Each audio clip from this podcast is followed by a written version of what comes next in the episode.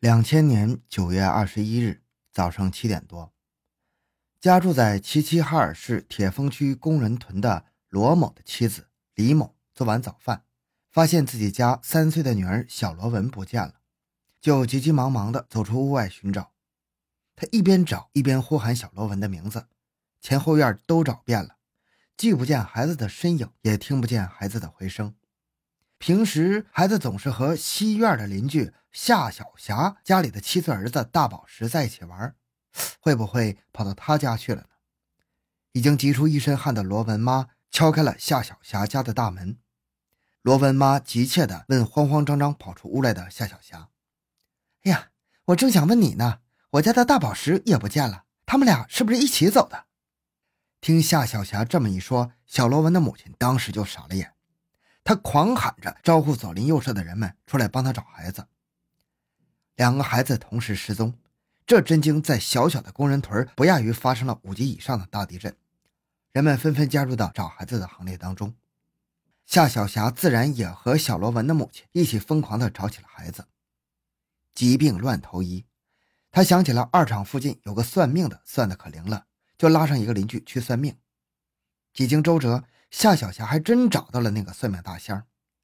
只听那位大仙儿说：“这两个孩子已经被人绑架走了，不过两个孩子没在一起，一个往富拉尔基方向去了，一个就在家附近。”夏小霞听了，脸上一副将信将疑的模样。可是算命回来，夏小霞还没进院，就发现自己的儿子大宝石回来了，一帮人还都围着他，不停的在问这问那：“你是怎么回来的？是不是跟小罗文在一起？”小罗文现在在哪里？众人七嘴八舌地问着。大宝石一会儿说他们俩被人绑走了，一会儿又说看见小罗文掉到后院的水坑里淹死了。再问大宝石就哇哇地哭了起来。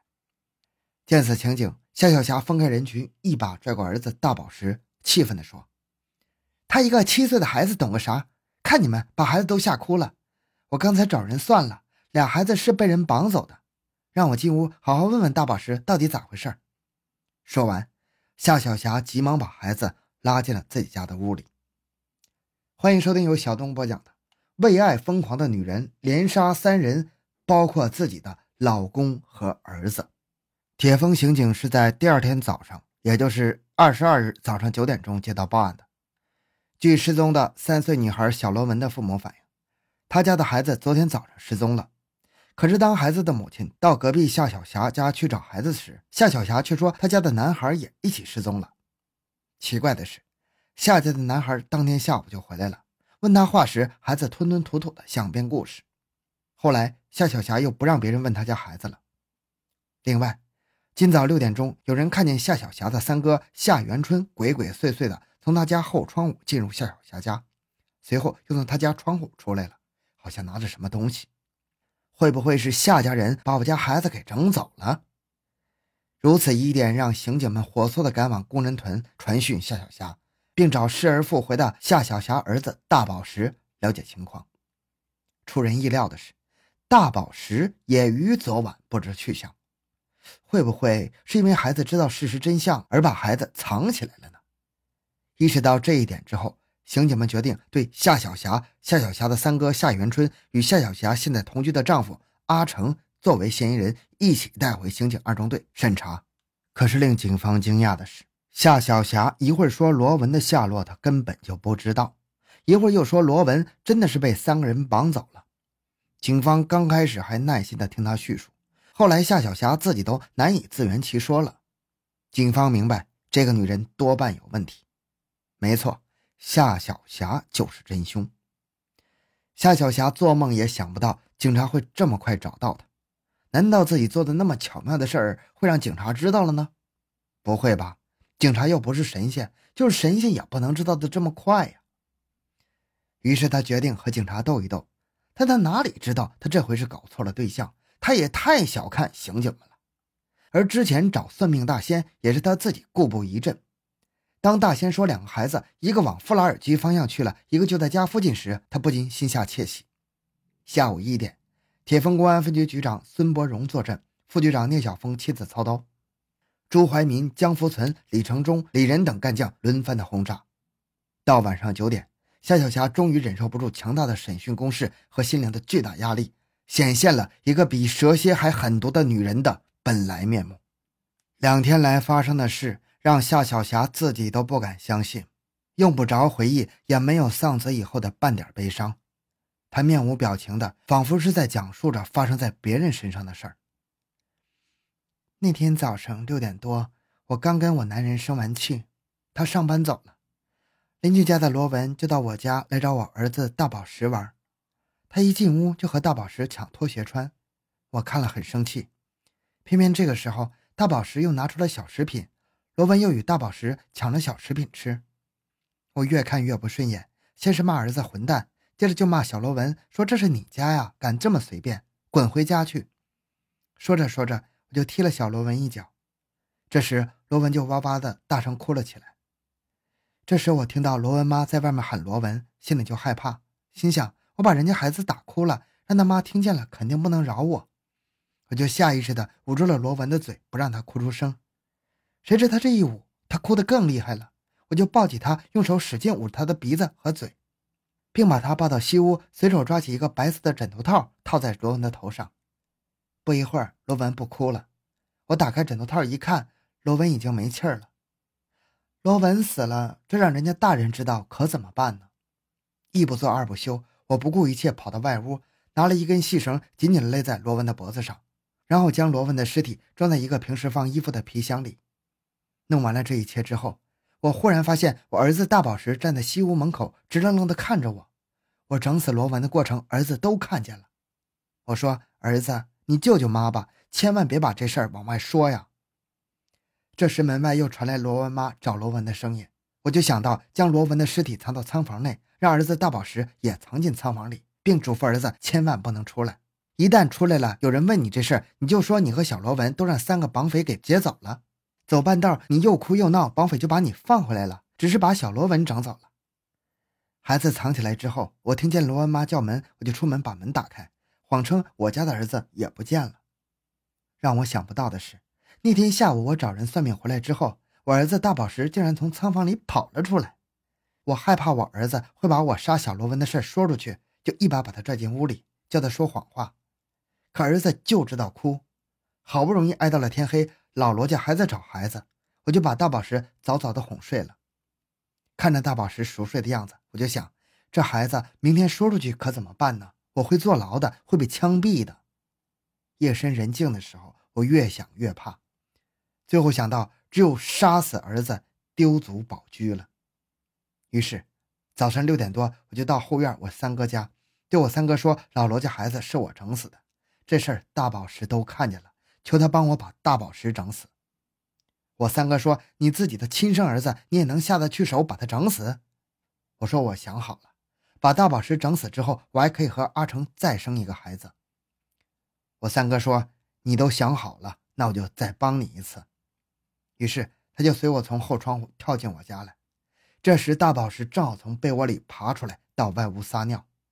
他见我三哥从后窗户进来，就说：“老舅，你咋不走门呢？”我说：“大宝石，你快点回西屋躺着去。”我就把我三哥叫到东屋，让他把孩子掐死。我三哥还有些下不了手，我说：“我去把孩子叫来，你用被单蒙着他脑袋上，再掐死他。”于是我就到西屋去叫大宝石。说你老舅要带你出去玩，儿子就跟我到了东屋。我三哥说老舅送你走，就用被单子把大宝石的头蒙上，然后掐他的脖子。我见儿子伸出两手挣扎着，就把住了儿子的手。不一会儿他就断气了。这时我又拿来绳子，让我三哥勒到大宝石的脖子上。我三哥勒完孩子再也看不下去了，跟我说你自己处理吧。随后扭头就走了。这时候我心里也是一阵难受的。望着儿子的尸体哭了，随后我一抹眼泪，找了把斧子就把炕洞子刨开了，将儿子尸体放在炕洞里，又在上面盖上地板革，忙得我满头大汗。刑警们掀开盖在炕洞上的地板革，再扒开几块砖头，大宝石那幼小的尸体便显露无遗了。尸体的头向西，脚向北，蜷缩在炕洞里，脖子上系了一根细绳，一对小牙紧紧地咬着舌头，大大的一双眼睛圆睁着。虎毒尚不食子，而一个女人转眼之间就吞噬了两条无辜的小生命，还包括自己活泼可爱的儿子。这让办案的刑警们百思不得其解。刑警们在随后的调查中又发现了一些奇怪的信息。夏小霞的事儿让这里的乡亲们异常的震惊气愤，他们涌入了夏家院里，争先恐后的向刑警们反映情况。这娘们这么狠，她原来的丈夫瘸刚会不会也让她整死了？瘸刚非常爱他家的孩子大宝石，可是他们离婚三年多了，瘸刚却一次也没回来看他家的孩子，这有点太不正常了。三年前，这娘们说和瘸刚离婚，就再也没见到瘸刚。那以后没几天，他这个男的就来了。他家的房子原来挺好的，不知道为什么今年把房子也改了。七嘴八舌的议论引起了刑警们的极大关注。夏小霞能够轻易的杀死小罗文，又能狠心杀死自己的亲生儿子，她在三年前杀死自己的前夫也就不足为奇了。警方马上到夏小霞前夫范成刚以前居住的地方进行调查，又到范成刚的姐姐及其他亲属家调查范成刚的下落，结果查明。范成刚一九九六年底失踪之后，就再也没回来过。警方马上趁热打铁，准备攻下夏小霞最后一道心理防线。夏小霞，你前夫范成刚哪儿去了？你心里最清楚，我们心里也清楚。你好好考虑一下，是你自己说呢，还是等我们开导你？富有审讯经验的刑警李仁丢了这几句话，就离开审讯室，到别屋吃饭去了。而李仁那慢条斯理的话，仿佛无数的钢针一样，一句一句直刺夏小霞的心。夏小霞不敢抬头，更不敢正视看着他刑警们那咄咄逼人的犀利目光。这目光使他惊惧，使他心惊肉跳，以至于彻底摧毁了那精心设计的心理防线。两千年九月二十三日二十点十五分，刑警二中队的审讯室恢复平静了的夏小霞开始交代他三年前的杀父罪行。他还是那么的面无表情。我和瘸刚是一九九六年七月离的婚，离婚以后他还是在我这里住。那时我已经和阿成好上了，瘸刚的存在成为我交往的最大障碍。而离婚之后，瘸刚还像以前那样总跟我打架，并且缠着我不放。为了能和阿成结婚天长地久，我就下决心除掉瘸刚。但是靠我自己的力量是杀不了他的，于是我想到了让阿成帮我。转念一想，阿成是个老实人，我不能让他参与到罪恶当中来，也不能让他知道我杀人的事儿。我要在他心目中留下一个美好的印象，所以我想到了我三哥，让他来帮我把范成刚勒死。一天，我和三哥约好，让他后半夜三点来到我家，在缺刚睡下时下手。后半夜三点，我三哥如约来到我家，他拿着绳子正要勒时，缺刚醒了，出去撒尿。他见我三哥这么早来了，就问三哥：“怎么这么早你就来了？”我说：“三哥饿了，家里没有吃的，来找点吃的东西。这次没杀成，我就和我三哥商量，让他到市场上买点毒药，把瘸刚毒死。不几天，我三哥就从市场上买了一种三步倒的狗药，说狗吃了这种药，走不了三步就得被毒死。之后正好赶上范成刚感冒，我就把狗药碾碎，装入了感冒胶囊里。早晨六点，范成刚还躺在被窝时，我就到后院把我三哥夏云春找来。”对他说：“我要给范成刚吃毒药，让他过来帮我勒死范。”我三哥就过来了。我让他先在外屋等着，然后我就进屋里把范成刚从床上叫起，并端一杯水给他吃药。然后我把刚准备好的毒药丸放进他嘴里时，他说：“这药怎么这么苦啊？”我说：“吃药哪有像糖似的？快点喝水，把药服下去。”见他咽了药，我急忙来到外屋和我三哥一起看着他。服完药之后没几分钟。他就口吐白沫，躺在床上不省人事了。这时，我就叫我三哥跳到炕上，用事先准备好的绳子勒住了范成刚的脖子，我也上炕按住了范成刚的腿。他很快就被勒死了。我说：“哥，人死了咋办呢？”三哥说：“把他用塑料袋装上，扔你家门口的地窖里算了。”我说：“一出门就看见死鬼，那该多害怕呀！”三哥说：“只能这样了。”于是，我俩就动手将范成刚的尸体。装入了两条塑料编织袋中，外面用绳子捆好，然后抬着扔进了地窖里。杀了范成刚两个月以后，范成刚的姐姐来我这里打听范成刚的下落。我感觉到范成刚的尸体放在这里不安全，万一警察来查就不好办了。于是我就找到我三哥，一起把范成刚的尸体从地窖里挖了出来，用三轮车拉到了铁峰镇四家子村北的坟地里。这样，我心里的一块石头才落了地。开始放心的和阿成同居了。两千年九月二十四日上午九点四十分，警方来到了坟地，在夏小霞的指认下挖出了范成刚的尸体。遇害三年的冤魂在这一天也同样得到了昭雪。